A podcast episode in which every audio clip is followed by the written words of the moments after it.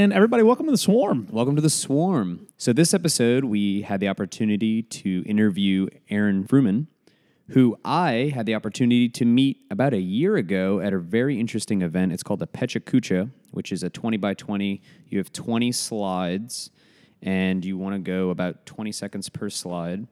And uh, basically, they just get a group of people and they get in front of a crowd and they just describe their story. And there's a theme. Our theme was failure. And then when Aaron went up, he described his business, which is very unique. It is. It's uh, it's called Uncommon Construction. Uncommon is unique to New Orleans. Their initiative is a non for profit to educate youth from different high schools in the area to basically join his diverse team to earn money. They actually earn money by jumping into the construction workforce and they do very various projects throughout the year whether it's actually building a house or building a deck.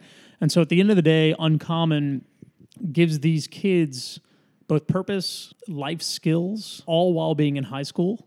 I'm a huge fan of aaron. Um, huge fan of uncommon construction. They're doing they're making big waves here in the city. I really believe that this model can grow uh, regionally. Uncommon is really a direct reflection of Aaron himself. He's a very humble guy.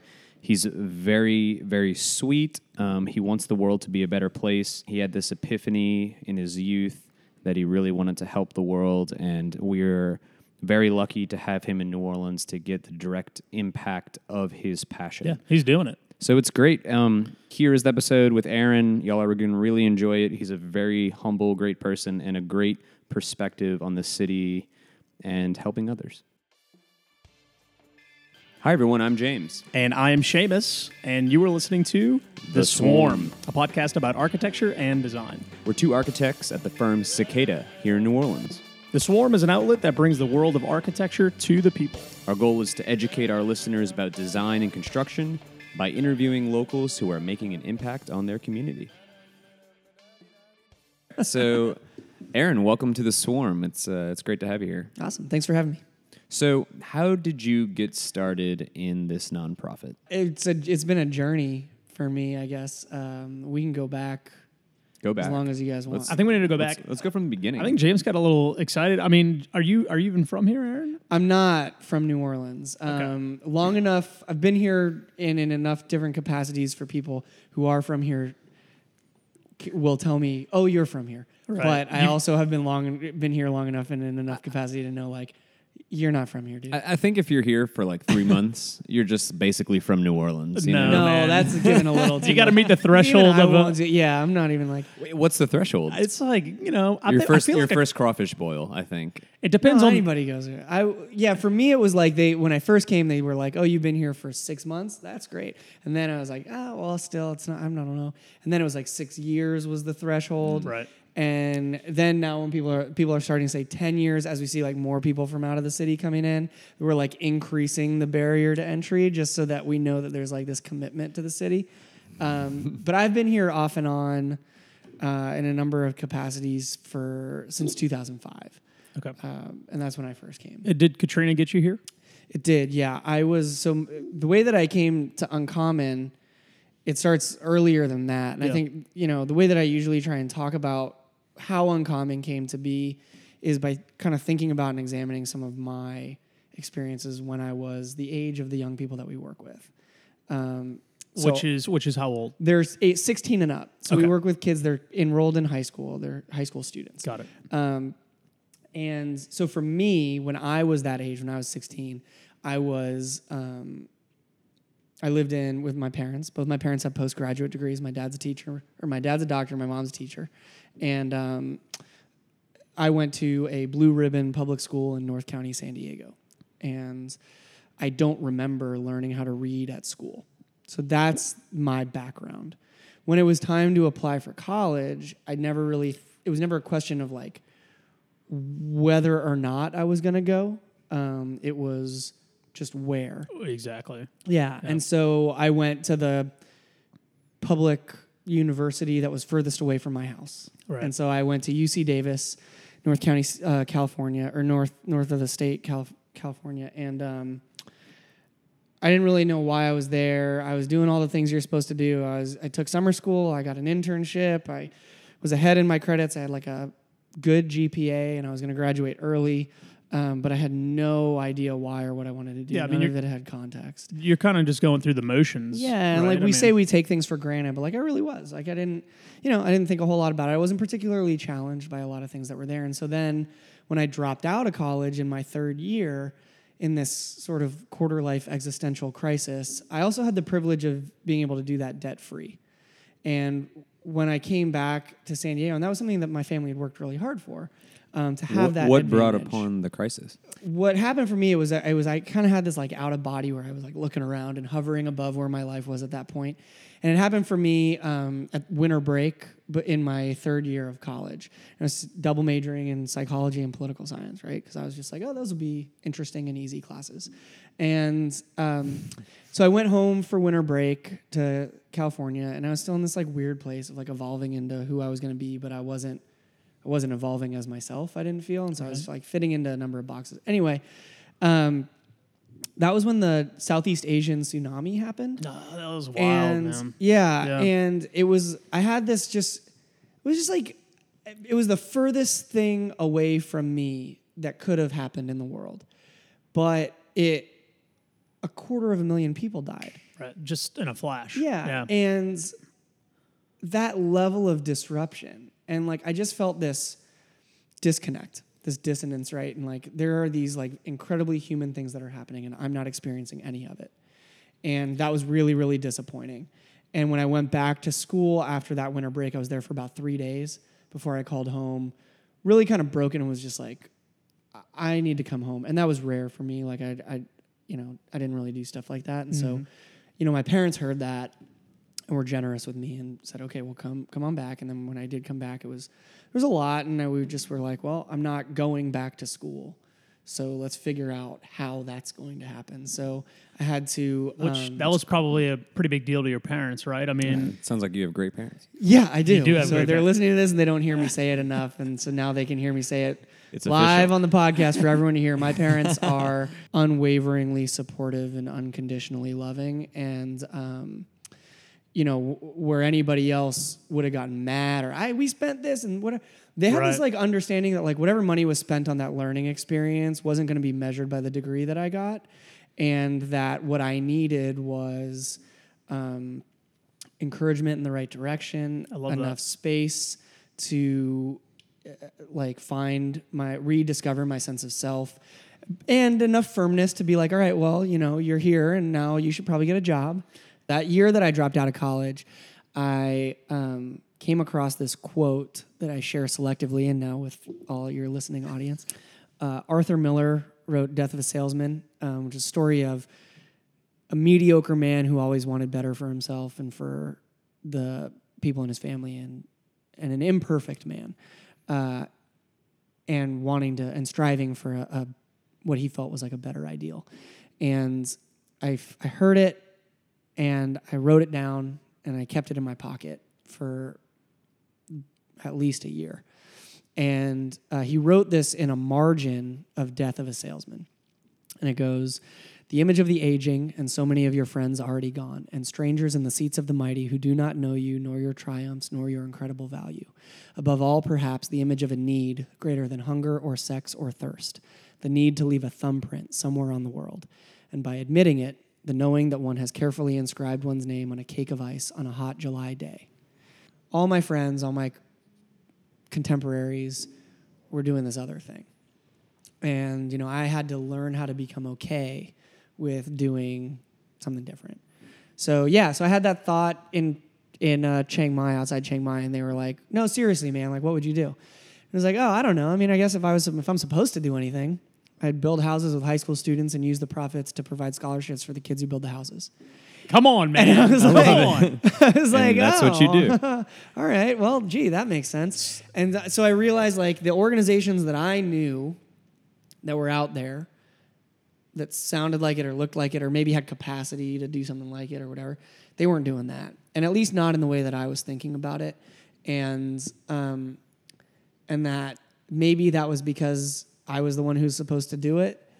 Um, if it needed to happen and if I was the one who was supposed to do it, where was I supposed to do it? And it wasn't in San Diego where I grew up, and it wasn't um, in Colorado where I'd been teaching, but you know here, and we were coming up on the 10 year mm-hmm. anniversary of Katrina. Well, so, so give us the rundown. Why? If, Yeah. What is uncommon so construction? Uncommon Construction is a, a- nonprofit. it's a big meetup. Yeah, as a nonprofit, we use the residential home construction process to host an apprenticeship program for high school students. We take kids, teenagers from different schools around the city. They get paid above minimum wage as W 2 employees. They are not stipended or 1099.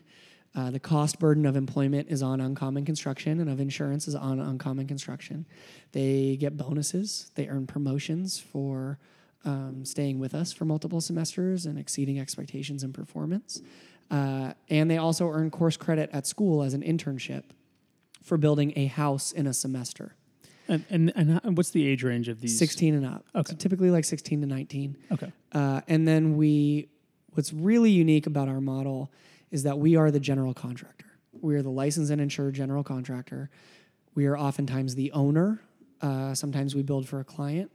Um, but we, because of that function of our business model, we retain ownership of the culture, the tasks that our kids are going to do. So they're not picking up trash Right. all day like Right. I was at, la- at They're not flag flagging. They're not highway flaggers. They might jump in and out of that, but our young people are positioned as leaders of adult volunteers on the build site. And those volunteers are college students, educators, industry professionals, architects, designers, employers, not just anybody. We're not come one, come all. Right. And how do the the children, teenagers, or young adults come to uncommon construction? Yeah. How do they How do they find They you? apply, but there's one other like core function of our business model that I think is really important. Um, because we retain ownership of the job site and we're the general contractor, they're not working to pass the savings on to someone else. Um, we are not like a, a true to the letter um, 80% AMI affordable housing builder. We partner with a lot of those organizations and we can find ways to contribute to that. We build fair market housing and sell it for a fair market rate because Uncommon Construction takes any revenue from those projects, uses it to support our program, and passes that money directly to our apprentices. So when they get, like I said, they get paid above minimum wage, they get bonuses and promotions. They also get course credit in school, and any revenue from that project is used to match their paychecks with what we call an equity awards scholarship, which they can use for further education, industry certifications, or the tools that they need for a full-time job after they graduate. Aaron, you're three years in with the company. I mean, there's got to be some case studies, at least for you, from year one to now. I mean, are there are there specific students there that that kind of stick out for you, or where they're Yeah. at in their lives now that you're like, whoa, this is this is kind of bigger than me now. Last week we had a kid Walter, who, or maybe it was a week and a half ago. This kid Walter, who did three semesters with us, graduated from high school and is enrolled at Delgado. He had fourteen hundred and eighty-seven dollars and twenty-five cents in his equity award balance from three semesters. Right, so we match fifty percent of their earnings, uh, and they can do our program up to nine times if they get in with us early. He had that much money in his in his equity award balance. The key barrier for him as he's experiencing being out of school and trying to navigate work and life and uh, and finding jobs is transportation. He can't rely on RTA to get him where he needs to go. He can't lose an hour of the day to get to work on time. His family has one car that they're sharing amongst everybody. So he identified transportation as a key barrier for employment and education. He found a car on Craigslist for $1,500, applied his equity award to that car. It's awesome. He we wrote the check and he added $12.25 Yes. to He's it. got wheels. And now he has a car and he can remove that barrier for himself. And he's getting the experience of developing technical skills as part of a team that's different from he is, from who he is. He's getting exposure to industry professionals uh, and learning about them and their backgrounds and their pathways. Um, he's developing leadership abilities and soft skills by adults that he works with, giving having the confidence in him to be able to execute directives and lead other people and give them directives. Uh, and he's getting financial investment f- as a result of his work. Right. So, where do you get your funding? Good question. When we started Uncommon, we didn't do it with a lot of resources. We it was like super lean startup. So we didn't ask for money. We won like a couple pitch competitions that gave us enough to like buy insurance policies. Awesome. And just enough encouragement to be like, keep doing it. Yeah, keep trying. and so like we we went and did it and kept going and it was a small step, you know, each step along the way. And we were in the middle of like doing a partnership with Habitat on a house and um I had we had just we were in the middle of an Indiegogo campaign or we finished an Indiegogo mm-hmm. campaign and didn't know at least on paper like we probably would have figured out a way to scrape and make it work and then but like weren't 100% sure if we were going to be able to like get there and I had a grant proposal out like it's just like tough right It's tough times, man. yeah, well, so- I mean, you're testing. It's proof of concept at this right point. yeah for you guys. exactly and and we had the benefit of someone else was paying for the construction but we had to pay for like lunch for kids Right. and t-shirts so that they could have a sense of team unity and transportation to get around that barrier because we just need them to be to not have an excuse for being absent and to guarantee that they could be there. We needed to pay them. We needed to support their payroll. Right. and the project that we were working on wasn't generating revenue. We were just lucky to have a job site we could go to. So uh, one day I had some friends, my old teaching partner uh, from Colorado was in town visiting, and uh, I lost a bet to sing karaoke on Bourbon Street or Yes. whatever. And so, you know, I had this wrong place, wrong time, right conversation. I went to this bar where I knew the bartender. He introduced me to some people at the end who were in town. They're from Kentucky, and he asked me what I did, and I said, "Well, I was like, oh, I'm starting trying to start this nonprofit. This is what we do." And he goes, "That's amazing." And I go, "Yeah, it's gonna be pretty cool." He goes, he regurgitated back to me what we were trying to build, Uh-huh. and so I knew that he got it. And he was like, calls his wife over. He said, "Tell her what you just told me."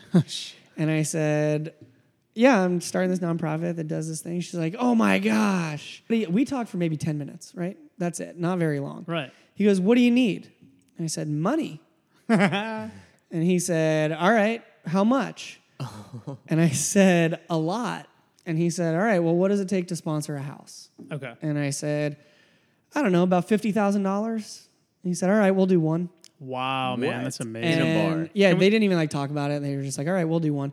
So I was like, all right, cool. If you got a card, he gives me a card. I send him an email like the amazing, next day. It was Wait, great. Let, us step back. Did you do karaoke that night after I having did, this after that, yeah, we Okay. went- you sang in I front sang of these people. uh, Springsteen. Okay. Yeah. and were you like extremely elated after this convo No, while you're? I was just all my friends were like, "Wouldn't it be awesome if that guy gives you?" I'm like, guys, like Yeah.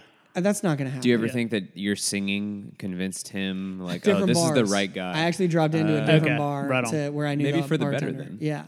So anyway, he emailed me back really promptly and was like, "All right, I've looked into it. I'm ready to talk about supporting traveling for the next few days. But let's talk on Thursday. Wow. talk man. on Thursday. Listen, I know we're talking about like fifty or sixty thousand dollars, but like, what's the real number? What do you guys really need? What's the actual number? This is donor man. We're gonna just Yeah. call him donor man. And the owner, or the, and yeah, so he he said, "What do you guys really need? What's the real number?" And the other Aaron said three hundred thousand dollars. yes.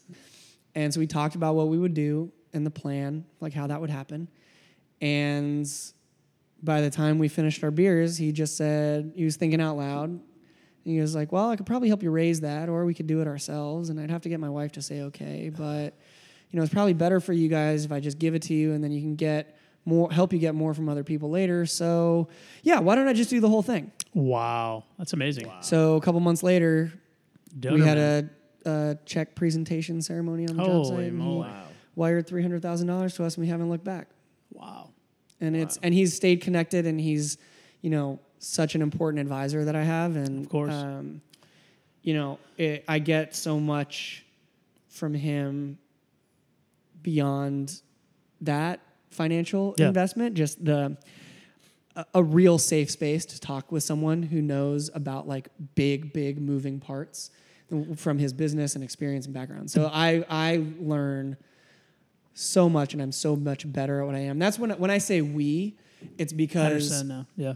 you know I am standing on the shoulders of a lot of people, and um, they are pushing us forward course. in in really meaningful and impactful ways. Aaron, um, how many how many projects do you guys have going on in in a, in a given year? I mean, clearly this is year three.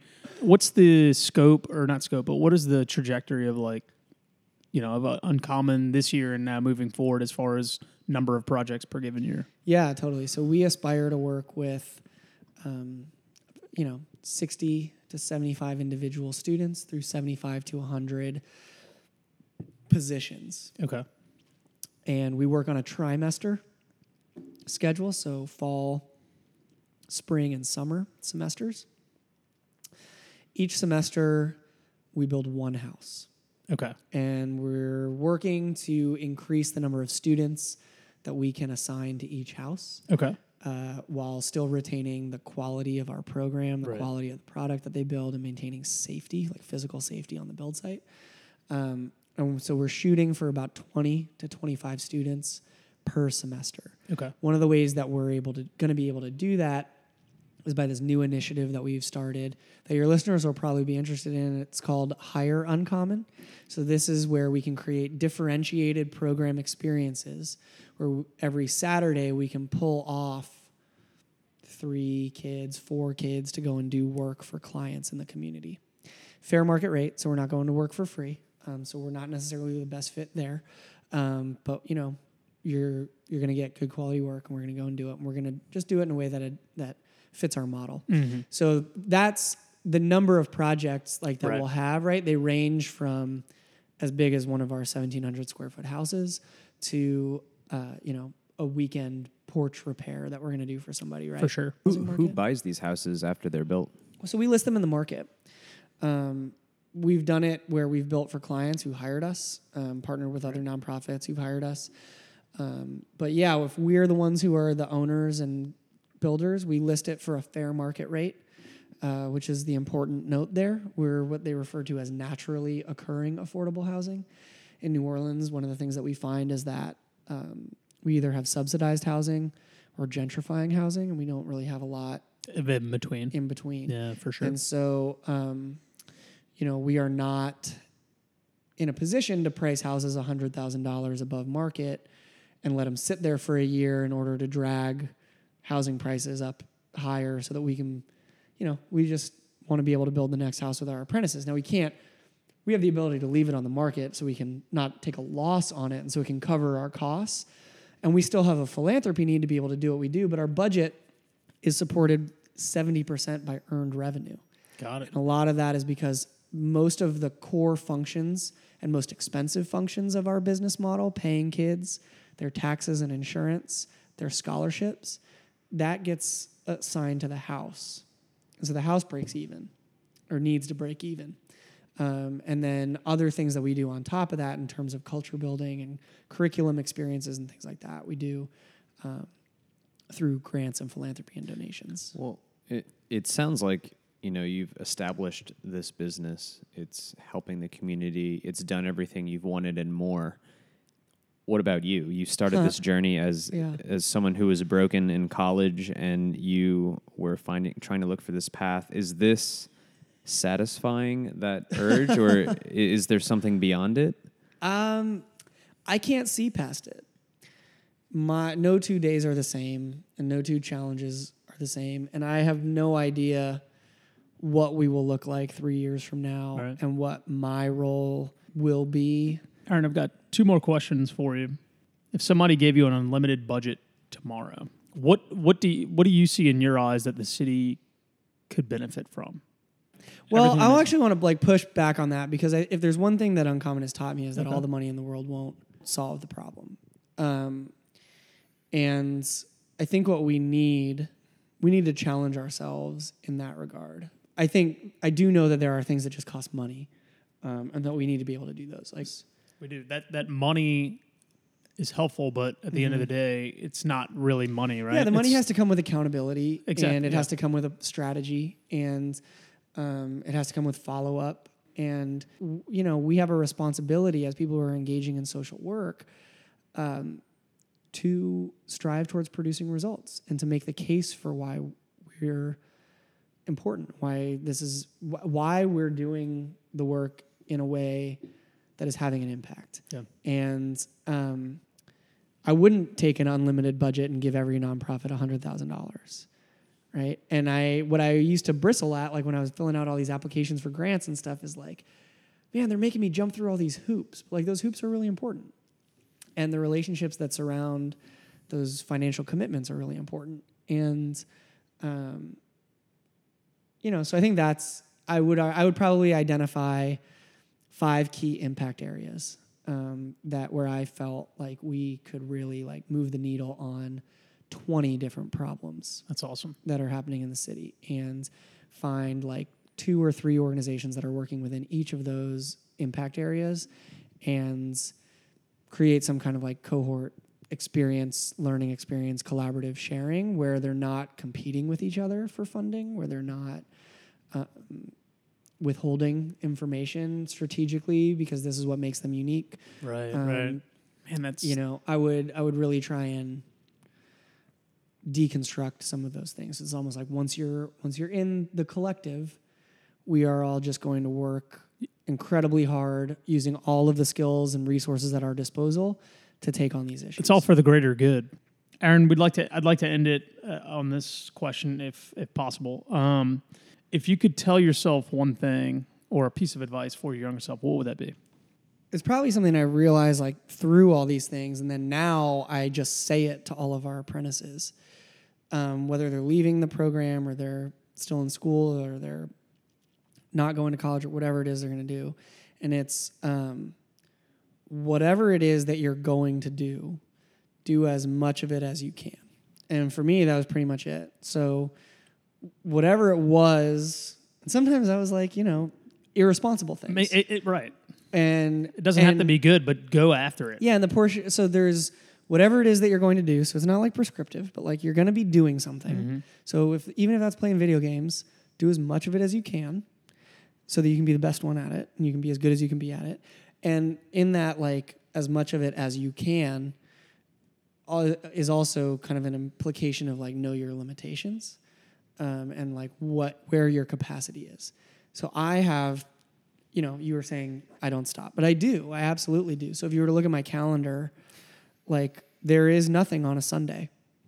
Like I just, I just, I call it my Sabbath. There's like nothing there, and I'll use that day to do laundry or go to the movies. I'll spend the whole day at the movie theater. That's good. Um, It seems like through all of this, you've learned a lot, and the most important thing is you've learned to rest. Yeah, and learn where your boundaries are, right? Like, so you know, whatever it is that you're going to do, do as much of it as you can.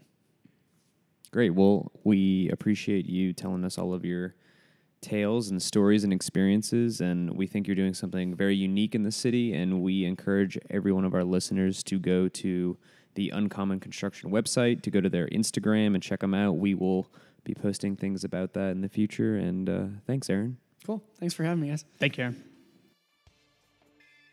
And folks, that's going to do it for this week's episode. I am Seamus, And I'm James. and we would like to thank our sponsors, Brew Carre and PJ's Coffee.